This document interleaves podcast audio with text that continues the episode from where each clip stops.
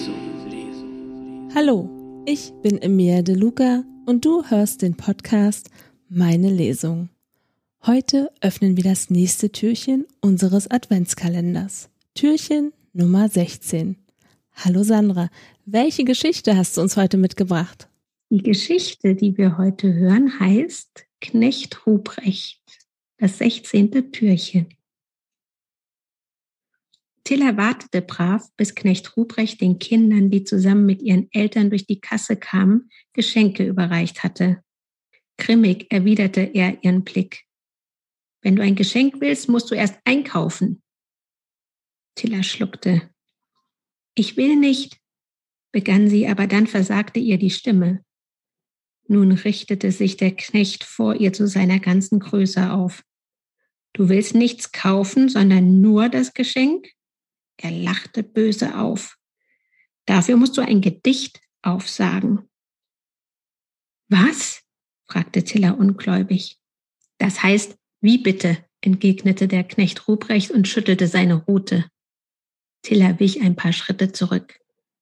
Diese Kinder, schimpfte er. Dann fragte er, kannst du mir ein Gedicht aufsagen? Zilla ratterte das erstbeste Gedicht herunter, das ihr in den Sinn kam. Advent, Advent, ein. Knecht Ruprecht winkte müde ab. Schon gut, schon gut. Ich kann's nicht mehr hören. Fällt dir kein anderes ein? Tilla schüttelte den Kopf. Er hielt ihr den Sack hin. Sie griff hinein und zog eine Rute heraus. Jedem, was er verdient, sagte der Knecht. Ich nehme lieber einen Apfel, schlug Tilla vor. Weihnachten ist doch kein Wunschkonzert, fuhr der Knecht sie an. Du konntest einmal in den Sack greifen und das ist ein Geschenk. Basta. Tilla presste die Lippen aufeinander und wandte sich schon zum Gehen. Dezembikus boxte sie jedoch unter die Jacke und flüsterte, Frag ihn, frag ihn. Sie blieb stehen und blickte auf den Boden. Was willst du noch? Herrschte Knecht Ruprecht sie an. Ich will dich fragen, ob du an Heiligabend den Weihnachtsmann vertreten könntest. Er kann dieses Jahr nicht. Knecht Ruprecht blieb zunächst stumm. Er musterte Tiller mit einem skeptischen Blick. Willst du mich veräppeln? Tiller schüttelte energisch den Kopf. Ich meine es ganz ernst. Lust hätte ich schon, Zucht und Ordnung ins Weihnachtsfest zu bringen, die Kinder von heute sind sowas von ungezogen. Da käme ich mit meiner Route gerade recht. Allerdings, er verstummte. Tiller blickte den dunkel gekleideten Mann erwartungsvoll an. Sie war sich nicht sicher, ob sie hoffen sollte, dass er einsprang oder ob sie hoffen sollte, dass er absagte. Allerdings, nahm er seinen Gedanken wieder auf, können die Kinder heutzutage nicht mal mehr ein Gedicht aufsagen. Da helfen auch keine Routen mehr. Hoffnungslos. Wenn ich es mir recht überlege, dann tue ich mir das nicht an, schon gar nicht an Heiligabend. Das ist nämlich der einzige Tag im Jahr, wo ich etwas geschenkt bekomme. Dezembikus boxte immer noch. Taylor holte Tiefluft. Vielleicht könntest du dich als Weihnachtsmann verkleiden und nicht als Knecht Ruprecht losziehen? Dann wäre es für dich auch lustiger. Doch der Knecht winkte ab und schneuzte in seinen Ärmel. Niemals. Und jetzt lass mich in Ruhe. Dezembikus hörte auf zu boxen. Tiller ließ die Schultern hängen.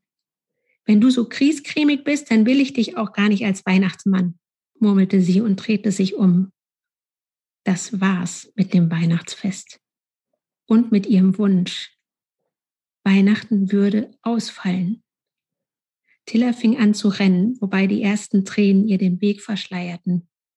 Dabei achtete sie nicht darauf, ob sie Erwachsene anrempelte oder nicht. Die Rolltreppe hinauf, durch die Drehtür ins Freie, die Fußgängerzone entlang, U-Bahnhof, Fahrschein stempeln, einsteigen, aussteigen, Pommersche Straße, Bayerische Straße und dann Wittelsbacher Straße, bis sie vor der Nummer 26 dem Hausmeister vor dem Bauch rannte. Hier dein blöder Stadtplan, schluchzte Tiller und kramte das verknüllte Papier aus ihrer Tasche. Herr Fitschke schaute sie an. Lief wohl nicht so, kombinierte er. Tiller wischte sich die Tränen und den Rotz aus dem Gesicht. Hast du denn was gegessen? wollte Herr Fitschke wissen. Tiller schüttelte den Kopf. Na, so kann das auch nicht werden. Der Bauch muss voll sein, sagte er und klopfte sich lachend auf seine Wampe. Ich mache uns Spiegelei mit Speck. Er knipste die Rentiere an, die in der anbrechenden Dunkelheit hell erstrahlten und den Weg zur Haustür erleuchteten. Tilla trottete ihm hinterher. Erst jetzt merkte sie, dass sie schrecklichen Hunger hatte. Die arme Tilla. Ach Mensch, mit leeren Magen sollte man auch nicht losgehen. Da hat der Nein, Hausmeister das ist immer recht. ganz schlecht, ja. Vielleicht lag es daran. Vielleicht lag es daran, ja. Ja, sie hat einfach kein Glück. Bisher, muss man ja sagen. Na, jetzt machst du uns aber neugierig. Ja, mal gucken. Also die Geschichte ist ja noch nicht vorbei. Obwohl es im Augenblick gerade so aussieht, als würde Weihnachten tatsächlich ausfallen. Das hoffen wir jetzt einfach mal nicht. Wir hoffen ganz fest, dass Weihnachten stattfindet. Jetzt verrat uns aber bitte nochmal, wo können wir dein Buch kaufen? Also die Weihnachtsgeschichte Willi Weihnachtsmann will nicht mehr kriegt ihr eigentlich in jeder Buchhandlung oder auch natürlich im Internet. Bei den Buchhandlungen könnt ihr gerne die Buchhandlung bei euch gleich um die Ecke nehmen. Die können euch das im Zweifelsfall auch bestellen. Ihr könnt aber auch, wenn ihr möchtet, gerne beim Verlag World for Kids auf der Webseite nachschauen und da könnt ihr das Buch auch direkt beim Verlag bestellen.